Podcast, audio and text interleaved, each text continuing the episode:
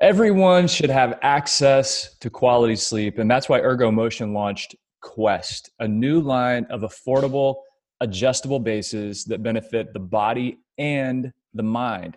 After all, a great day starts with a better night. Check them out at ergomotion.com forward slash quest video, ergomotion.com forward slash quest video.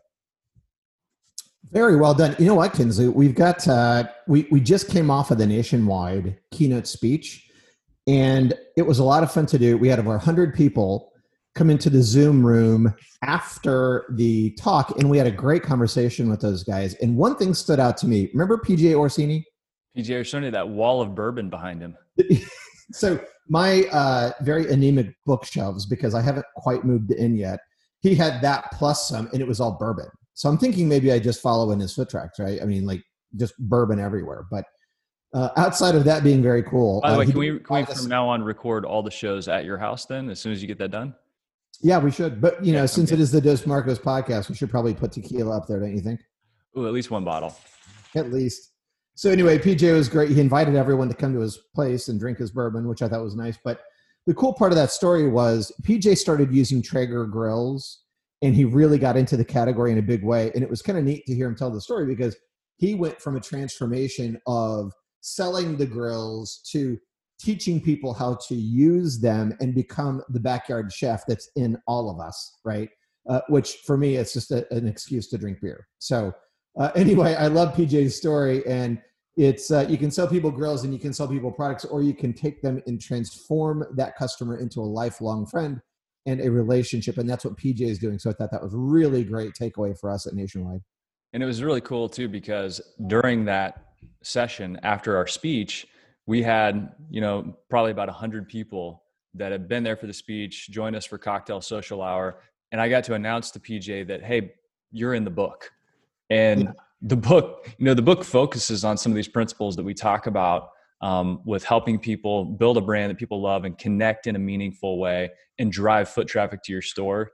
And so I loved seeing um, that little tweak too. Just he said Traeger had transformed his business because you you not only get the brand that people want and you have something that's experiential if you choose to make it experiential with cooking food you get additional foot traffic because people come in to buy the pellets and some of the extras that go with the Traeger grill. So great strategy, great execution. And thank you a million to Nationwide for having us as your keynote speakers this year. We started the speech in a graveyard. We ended it in a warehouse with a tequila shot.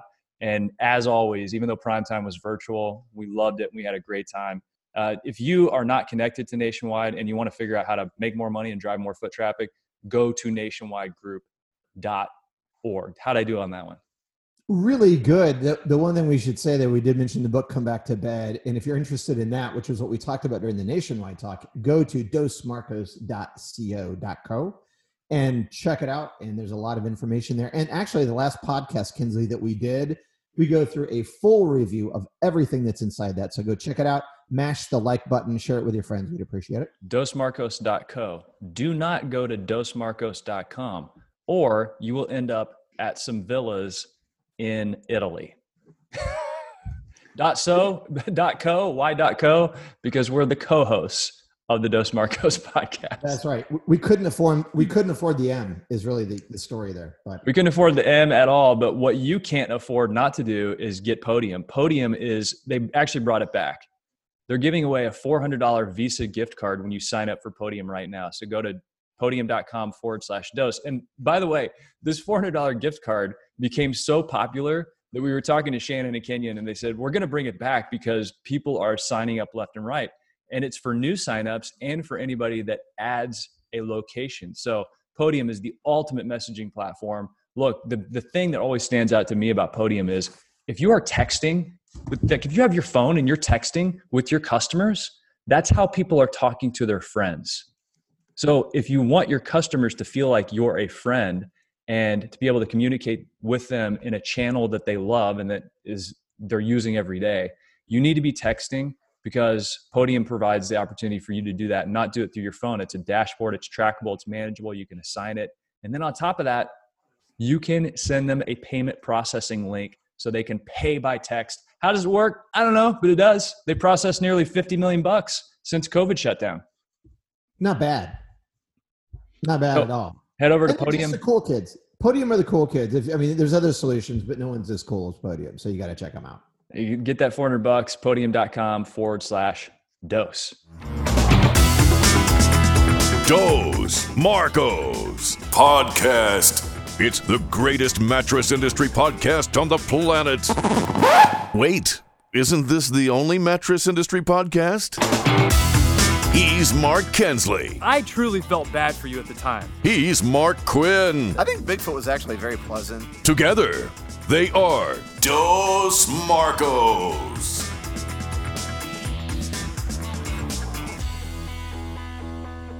Well, thanks for joining us, everyone. This is Mark Quinn and Mark Kinsley with the Dos Marcos, Galaxy's greatest mattress podcast. And we're really lucky today to have Dale Kreinkamp on the show.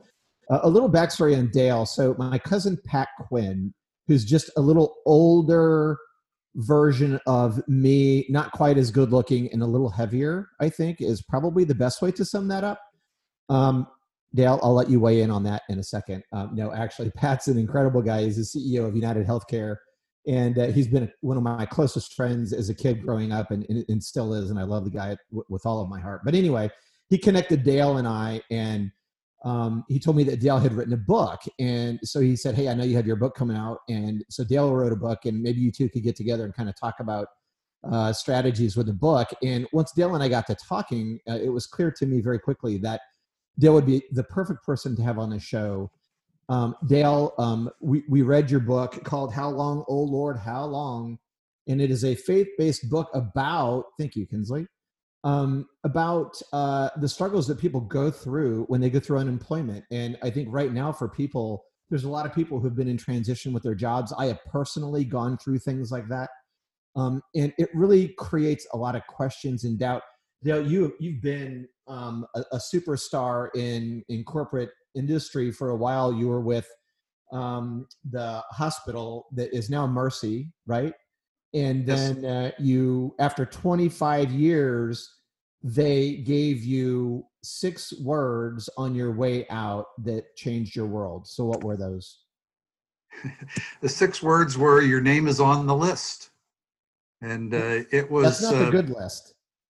No, it really wasn't. We were uh, we were preparing for an organizational restructuring. We were going to say goodbye to 25 people. I was telling my boss, "Here's how we're going to help those 25 people. Here's how we're going to deliver the message." And at the end of it, he stood behind his chair, and he said, "Oh, by the way, your name is on the list." I became 26. And that moment in time, Dale had to really um, weigh heavily on you because after giving a company that much of your life and your time, like what were some of the things you went through initially? Like, can you take us through kind of where your mindset was at that point?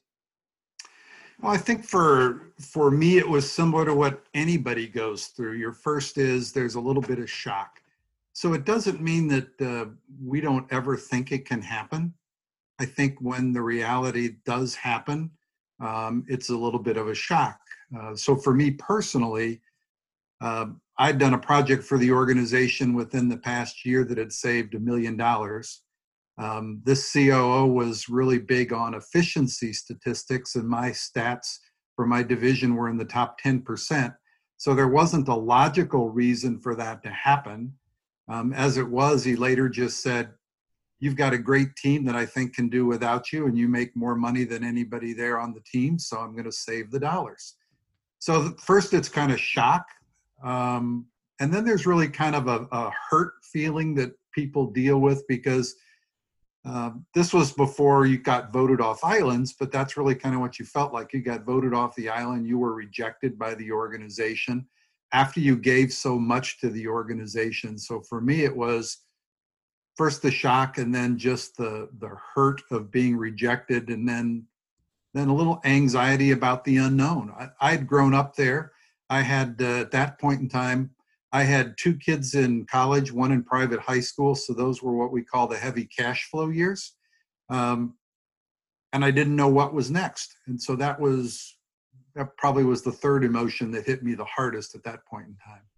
But Dale, part of this is you were a head of, of HR, you're a VP of HR. And so you have experienced the other side of that, where you're probably letting people go and coaching them through their own transition. And here you find yourself on the other side, but you really dip down into your faith life to help you navigate that rough water. And so that's really what a lot of this book is. It's taking that belief in your faith and inserting it into how to navigate this life experience? Yeah, for me, it was important that my faith was going to be what was going to help get me through the most difficult times. And I wanted a tool that could help others that were going through it because unemployment is something, Mark and Mark, that people just don't talk about. Um, there's kind of an embarrassment or a shame that goes with it. And so people just don't talk. In fact, often you'll hear somebody lost a job when you hear that they found a new job. Um, and they might have been unemployed for eight months in between, but you just didn't hear from them because people don't talk about it. And so the book was really not a, it's never been written as a book of how do I find a job. So it's not, okay, here are all the tips on how to write your resume. Here's the tips on how to do that. It's really about how do I deal with the emotions that that come to me that that I am impacted by most of which I probably didn't really anticipate feeling. Um, they probably surprised me. And then, uh, and then I wanted to bring in faith to say, okay, here's how we can turn things over to God and let Him help us through this process. Dale, it's a, it's a very timely topic. I had a friend worked at a large company, works at a large company, and we were talking about the changes in employment structure, corporate downsizing, everything that's happened during COVID. And I said, How many people are gone? Like, what do you know? And he told me, It's strange because the corporate headquarters essentially shut down. And so during that shutdown, we haven't been back to the office to see, you know, if Jim up in accounting is gone or not. So they really have no sense of how many of their colleagues in some of these other departments they don't interface with are gone. Give us a little context for the current climate. What's happening out there in the world in terms of the bigger numbers? What does unemployment look like today? And what are you hearing or seeing or observing in terms of how people are navigating work from home, not knowing what's going on in the company, and this these new conditions? Now, let me start, uh, Mark, just to talk about unemployment itself. And I think that's really a um, it's something that surprises people how big it is every year. So if we stop and think of 2019, we'd say that was a pretty robust economy. Some people would say that was the best economy in the last 50 years. 21 in 2019, 21.7 million people lost a job they didn't want to lose. There were that many job losses. Um, this year, we've gotten up to close to 40 million. Now, some of that has come back, but those continue to happen and are going to continue to happen um, just because of what's going on with COVID. So there are a lot of people that have lost jobs. Um, there are industries that are really struggling because it's going to take a while till they come back. And so those people are really stuck in that world of wait a second, I loved running hotels. Well, it's going to be a while till hotels fill up. Um, I worked for an airline. I loved working in the airline industry that industry is going to take a while to come back to where it was. And so there are people right now that are struggling with what do I do next? Because what I really loved probably isn't uh, on the foreseeable future. I think there are a lot of people that have lost jobs that are uncertain where to go. Because um, it's hard when you can't connect with people in the way that you used to. That's the one thing that COVID has made more challenging for us is the ability to connect with people. We just have to do it in a different way. So Zoom has created a new way to connect with people. And I think some people just aren't yet used to figuring out how do I use that to my advantage and not see it as a disadvantage. Um, you know, you mentioned people not knowing what's going on. I, I would say if people don't know what's going on in the organization, then the organization's got some communication issues because it's really important to always be letting your staff know what's going on because when they don't know and they're surprised, that really has an impact um, on how people perceive leadership. And so communication becomes really important to them. And that's been the the biggest shift. And you know, I remember the industry trade publications were asking different leaders within our industry, what are you doing to manage and survive? What's the most important thing that you're doing? And the people that that get it said communication and making sure that people are aware of what's happening because if you don't show up people are going to make it up so you got to be present you got to get information out there otherwise we can think ourselves into a very dark corner when we're on our own and don't know what's happening absolutely and i think our minds so when we go into a period of uncertainty and job loss or this economy and COVID is a huge issue with uncertainty. And the brain craves certainty, so it tries to figure it out. And it, it starts asking questions, trying to sort through that. And when nobody's talking, we go to the worst rather than the best. Um, that's just the way the mind seems to go. And so organizations that are coming through this better are the ones that are staying in touch with their people, even if they're working remotely, just touching base to say, How are you doing? What's going on? How can I help you? Um, what can we do to, you know, make this process work better because we're working differently than we used to? Those are the companies that are doing well. The companies that are just kind of letting people on their own, I think they're struggling. Now, part of the what I loved about the book is you, you kind of take people through the why me scenario, right? So when people get fired or transitioned out, there's that moment where they're like, "What happened? Uh, like, how did this happen to me?" And then there's almost the process of grieving, right? Like you would a person or a pet, and so it's anger, frustration, shock, disbelief. Eventually, you get to acceptance, but um, they, they kind of go through all these emotions. Can you kind of talk about that and maybe give some people some thoughts on how to help help navigate that rough water? Sure. Um, the the first of those that you hit mark is a real on target one and that's anger. Mm-hmm. um, we often are angry that this happened and and anger goes in a lot of different directions. It might be anger at the company. It might be who knows today it could be anger at somebody didn't do something and that's why COVID is here. It's often anger at the person who delivered the message, but we often have anger. And we bottle that up and we just store it inside us. And one of the things that I think is important for people to do is to get the anger out. And I don't think we think we're allowed to be angry, so people kind of hold it back. But anger is kind of like an iceberg an iceberg, most of the damage is done below the surface. So if you can't deal with letting go of that anger, it's going to manifest itself somewhere down the road. It's going to it's going to drag you back. And I always say there's a couple ways that you can deal with your anger, and one is to take a journal and write on a regular basis. So kind of journal for a couple of weeks, um, all your thoughts, but don't write as if somebody's going to read it this is really your private thoughts so that you can really get it out. The other would be to speak to a uh, maybe a close friend who's got a good listening ear, not necessarily giving you wisdom, but just somebody who's going to listen. Or maybe a professional counselor would even be appropriate for somebody to do. So you got to got to move past the anger. That's a that's one that hits people pretty hard. Your the the conversation around why is big. It's interesting because we all think if I understood why. Yeah, I want, I want sorry, to pause real quick because I, I don't want to leave that, and then I want you to talk about what you are just saying. But like with anger, isn't there a part of that that's also a forgiveness, right? So how important is it? So when you when you process that and you're just angry at your company after 25 years, you were let go, and, and I'm sure you're going through, oh my gosh, look at all I gave to you, and this is how you treat me, thinking at what like at some point don't you just have to process it and just go i forgive you like i get it you had your like don't you have to get to that point to isn't like, that later on though? I mean that would, that to me yeah. in my own experience seems like i i skip over the anger. That's my tendency. That's my fallback position.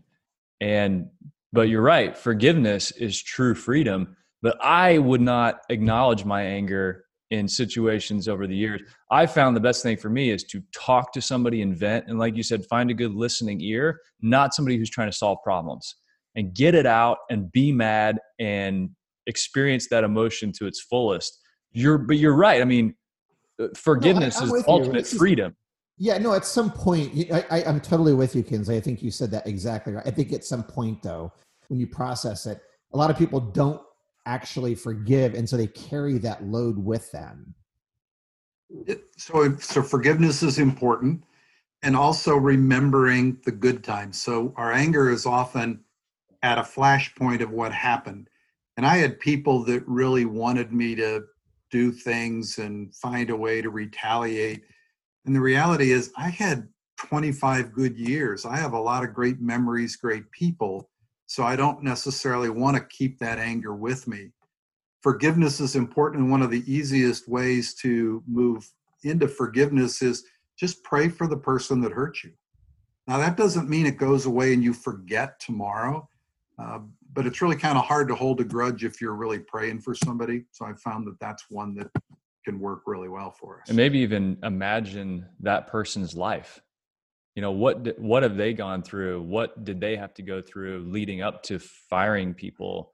Um, it sounds maybe a little counterintuitive but that's ultimately empathy and that will help you get forgive them i think. Yeah and often the the person who is making the call somebody's had that tough decision they're trying to say what's best for the organization as a whole they didn't wake up that morning and say, Can I really hurt this person by doing this? In fact, they probably have gone through a lot of emotional turmoil knowing that they're going to have to do that. But they've said, If we can't reduce the ranks, we may not survive. So I've got to do what's not easy to do. And so if you do stop and put yourself in their shoes, yeah, it's a little easier to, to understand where they're coming from. But I will tell most leaders don't ever expect somebody to say thank you for it. It's not going to happen. Um, but the leader has to do the job that's best for the organization. And for you, when you're receiving that news, you really want to try and put the best construction on it to move forward. Don't burn bridges. Because if you run around bad mouthing where you used to be, it starts to say more about you than it does about the company.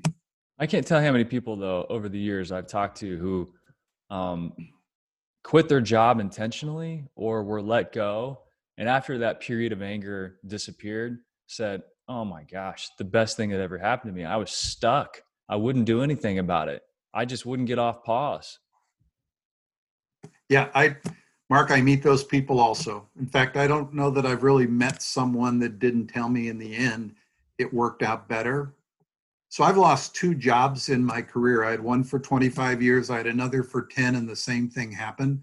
And I tell people, look, I don't wish unemployment on anybody. I mean, it's no fun when you're in the barrel, but I wouldn't trade it for anything either because I got to meet people that I would have never met. I had a chance to do things I would have never done, doors open that wouldn't have been open to me if I was saying, you know, sitting where I was. And so it does become a blessing it's just hard to feel when you're going through it at that point in time. It doesn't feel much like a blessing. I had a friend recently I was riding bikes with. We always do these these out outdoor group bike rides, and he's a friend that I an acquaintance friend that I've known uh, over the past maybe eighteen months, and he shows up on the bike ride, and I was like, "Great to see you. What's what's going on?" And he had quit his job in a very challenging you know climate job market but it had gotten so bad. And he said i looked at myself and who i was becoming and i hated it. And he goes i just decided i have to make a hard stop talk to my wife about it pulled the plug on his job and is going through like a major reset. Um, so, so I love to to hear when people are able to find perspective and and put themselves back in the driver's seat and be intentional. And it, unemployment provides an opportunity that we don't often think about. And uh, there's a story that that I like to tell um, that really started Mark in 1829 in Calcutta, India. Is this the monkey story? Yes. so the British had had colonized India, and they wanted to build a golf course. And so they built the Royal Calcutta Golf Course. And they loved getting a chance to play golf, but they found that they had a problem. There were animals that were native to India that really didn't they didn't find in England. And so panthers, water buffaloes would walk across the fairway and those they could get around. It was the monkeys. So the monkeys would come down, pick up the ball and throw it. Now, if you've been a golfer before, you kind of hope that the ball is where you hit it. And so the golfer would get there and find out the ball was way off to the left or behind. Once in a while, it might be thrown forward. And they got frustrated by that. So they built fences. They thought, ah, we'll keep them out. Well, that kept out a lot of the animals from wandering, but it didn't keep the monkeys. The monkeys would climb the fence, grab the ball, and throw it. And they were extremely frustrated with this. And finally, one of the members said, let's play a local rule. The local rule is going to be play the ball where the monkey throws it. And their attitude is what changed. So no longer did they look at it as something that I didn't expect that's bad. They almost relished the challenge. How can I do better from a circumstance that I didn't intend? And so they embraced the opportunity and I think that's so important for us because if you're unemployed, believe me, the monkey grabbed that ball and threw it. It is not where you thought it was going to be. And you can't change what happened. So often we want to change or stop, and we can't. We can't go back and undo it. It's happened. What we control is our attitude, what we control is our response and how we move forward. And I talk about that with people when we talk about the why. It doesn't matter why you lost your job. The job is gone. What are you going to do next? Where do you go? You have to control your attitude moving forward. That's really important for people. Oh, yeah, there is no doubt in my mind, Action Funk Music is the official soundtrack of Door Counts because Door Counts is all about taking action to get out of that funk, the funk of not knowing. Door Counts is the smartest way to count retail traffic and then do something with that traffic and have proof and tie it to sales results. Our friend Luis Lopez actually won the door count system, installed it in one of his stores, saw how well it worked. He went out and purchased the system for all of his other stores. And he said, as soon as that camera went in, boom, difference maker. I knew that the minute I would install that camera in my store, I was gonna be able to see why people were coming in, where were they coming from. I was gonna make better decisions on my uh, marketing tools. I was gonna make that person accountable to to show the importance of uh, to our salesmen of every person that comes through the door and how much it costs us to bring that person in. All of that stuff ties in together and then you know the crm to follow up with the customers and uh, after they come in the store has elevated our sales incredibly it's been a couple months that we've had it and i can already see the results. I've seen a 60% growth in our sales for the entire year. Right now on your phone or computer go to doorcounts.com book a demo tell them dos marco sent you We're talking so, to Dale. We're talking to Dale Kreinkamp, author of "How Long, Oh Lord, How Long," and you can get his book at dale DaleKreinkamp.com, and we'll put that in the show notes because it's not the easiest last name to spell. And Dale, I love I love the story about the monkey. And you know, those monkeys that you speak of have evolved. I was watching TV last night and just happened to pop on a show about monkeys. And these monkeys in India had done two things I found very fascinating. Number one, they figured out that they could get into women's hair and pluck it out. And those long strands of hair, they were using them as dental floss. I kid you not. the second thing that they've done, they've gone beyond taking golf balls off the golf course and they are now stealing people's sunglasses and items, necklaces, chains, things like that. And these monkeys will get up in a high perch and they will barter with people for food. You throw them a package of food. If they like it, they drop the sunglasses. If they don't, they throw down the food and they ask for something better. And then eventually they'll drop the sunglasses. Wow. That's a, play by the monkey rules. You know, it reminds me when I was in college, a friend of mine had a black lab. His name was Scott Bird. And uh, the black lab, he taught it how to go get beer from the refrigerator. So it had a towel on the handle of the refrigerator and it would pull the door open. And then he had the refrigerator on some blocks. So when the dog left, it would like close, just gravity would close the door. Here's the problem the dog would just randomly bring you beer because he wanted attention and wanted to bring you beer. So the rule in his house was after we tried to you know teach him to stop doing that, the rule in the house was no matter what time it was, no matter what day it was, if he brought you a beer, you had to drink the beer. So adoption. Um, It was Dale- noon, noon somewhere. yes, kind of the same story. Um, you talked about kind of accepting where you are, and it's how you look at it. And in your book, you there's this quote, and you talk about how it's all for the greater good.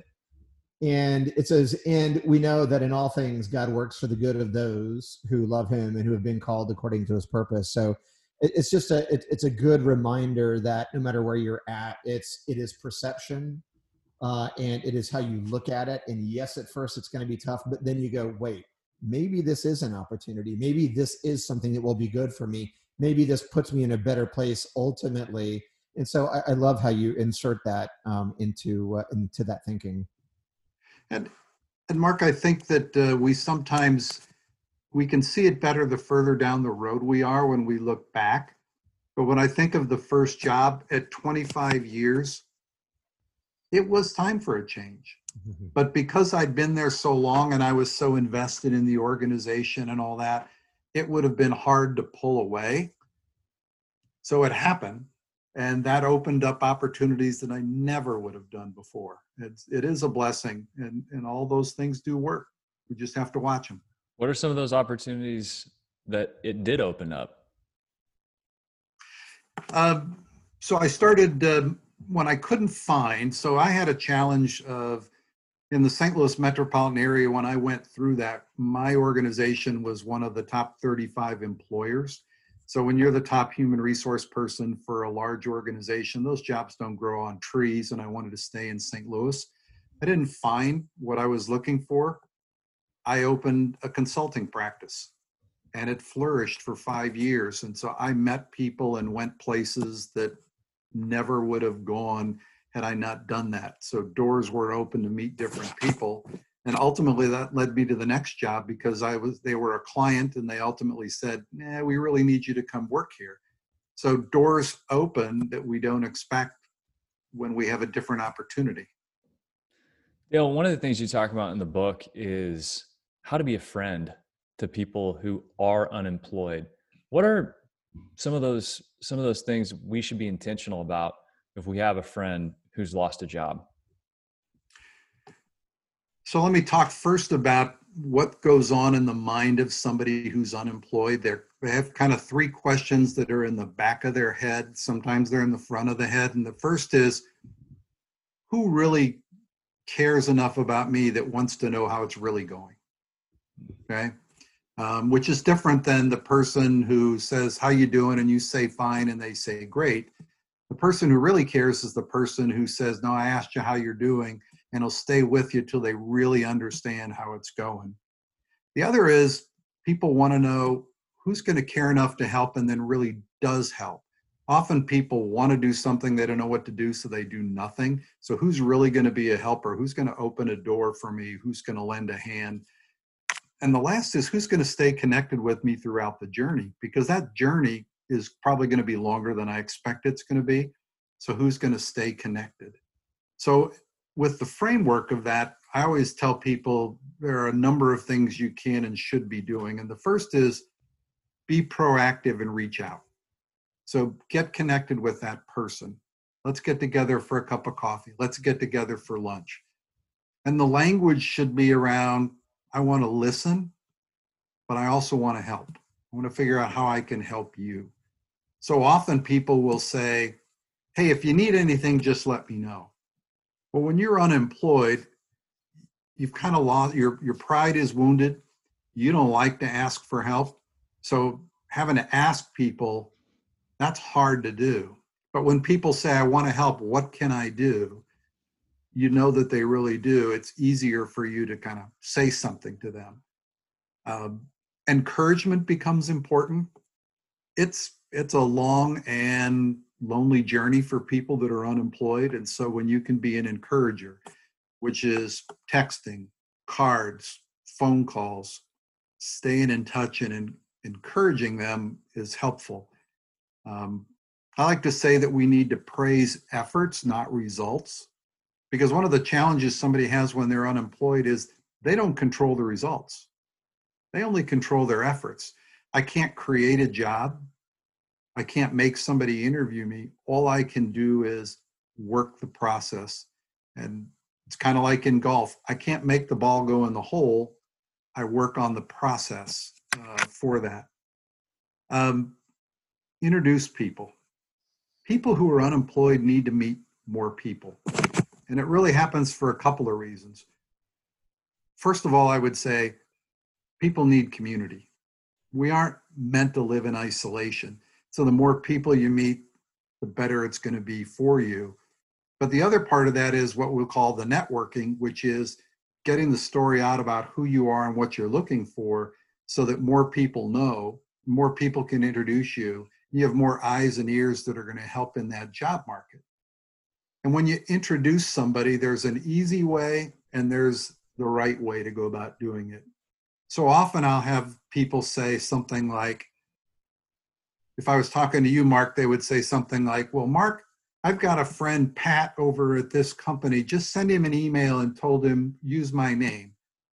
Well, that's the easy way. But Pat, who's over in that other company, gets an email from somebody they don't know. They don't know how close the relationship is. So the good way is for you to reach out to that person and say, Hey, I've got somebody that I know who's unemployed, who's networking would you spend 30 minutes with them? And when they say yes, then connect them because you just help that person open a door to meet somebody and you know it's going to be easier for them to get through the door. And I would say the last thing is just help them to be useful if there's a way that they can be useful. When you're unemployed, you've got more time on your hands and it's all about you and your job search, but we're built to help others and we want to feel valued and so, is there a way you can help them to be useful? I remember one time when I was uh, unemployed, a friend of mine called up and he said, Hey, I've got a big presentation. Um, and it's about the leadership direction for our organization. And I know you've spent a lot of time there. Would you look at the presentation and give me some thoughts? I need some input. I felt wonderful because I was able to help my friend and use my skills. So if there's any way you can help somebody be useful, that becomes important. And you know that was a small thing uh, that someone asked you to do, but it made it a, a big impact on you and gave oh, you absolutely again. So I love that. In in one of the parts of the book too, like so where I think Christians get it wrong sometimes, Dale, is that there's this mentality of God will provide and you know just be patient. Well, but you have so you can't sit there and and wait for that you have to engage and you have to at some point uh, pull yourself up off the sofa and, and and push yourself back into that after you kind of get through the, the shock of what's happened. But in one of the in one of the chapters of your book you say don't whine and this is what you write. We believe in the no whiners rule. We do not talk disparagingly disparagingly about previous employers or colleagues New members of Executive Connections must demonstrate that they are over any anxiety from their job loss and are prepared to begin their search with the spirit, enthusiasm, and dedication that it requires. So I think that's a big point, right? So at some point, you, you can't bitch about it and whine about it. You have to own it and say, I'm going to kick this thing in the butt, and you have to drive forward. Yeah. And and when you talk about Christians and faith, faith is an action.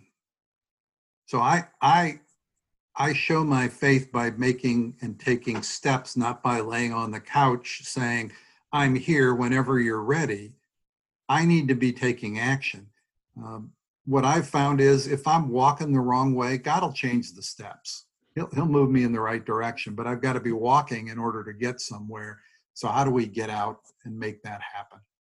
But you're so right about you have to own it, which is why when people just sometimes can't get past that this thing happened, well, it did happen.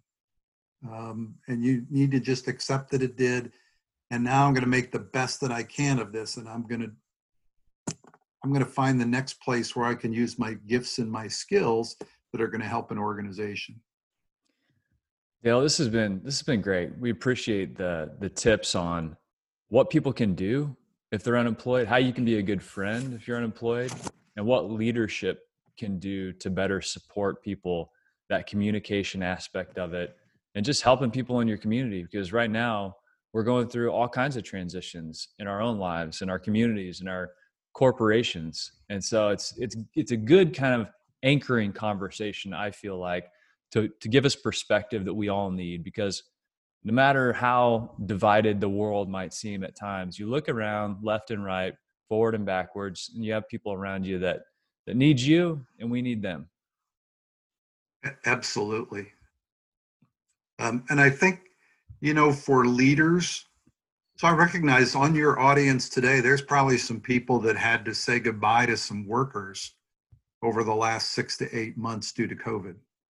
And that was not easy for them. And I would say one of the things that becomes important for leaders is also to remember this is this is emotional for the people that are left behind as well as for the people that left. Um, so often we think it's logical, so we we give an explanation as to what happened and the why, and we think everybody's going to get over that because that makes sense. They understand, but it's an emotional journey for the staff that are still there, and so leaders really need to continue to care for the people that are left behind and to support them as they go through that transition of saying goodbye to friends. Great advice indeed. And there's a, there's much more of that inside the book. Uh. How long, oh Lord, how long? Dale, thanks for sharing your wisdom and your time with us and for the support that you're offering people really in need. We appreciate it very much. Thanks. You could bounce on it. Oh, oh, oh. Yeah, bounce with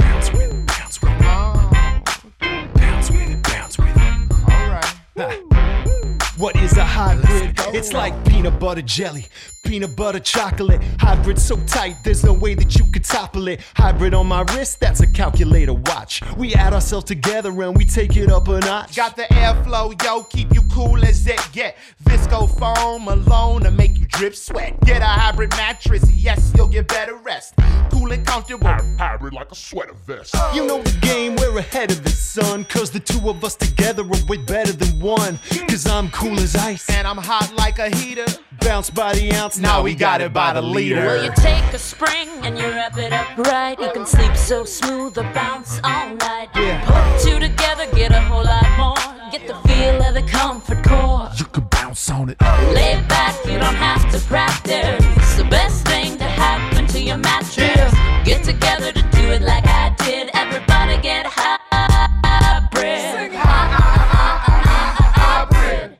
You want somebody to get in your vicinity, you probably want to feel a little bit of a hybridity. Foam alone, out of five, maybe one star. Springs and foam, we're taking care of that lumbar. Mad back support, the best way to shack up or just get rest that won't mess your back up. Like a hot chick mixed with a particle physicist or a mullet.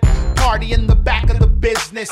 Best of both worlds like Mars and Venus. the ultimate hybrid. Nothing short of genius. Keeping it loose while keeping it tight. We can make you sleep or play all night. Put two together, get a whole lot more. Get the feel of the comfort core. You could bounce on it. No stopping when the beat gets played back. Springs keep it popping, foam keeps it laid back. Party over here, get invited. Everybody get hybrid.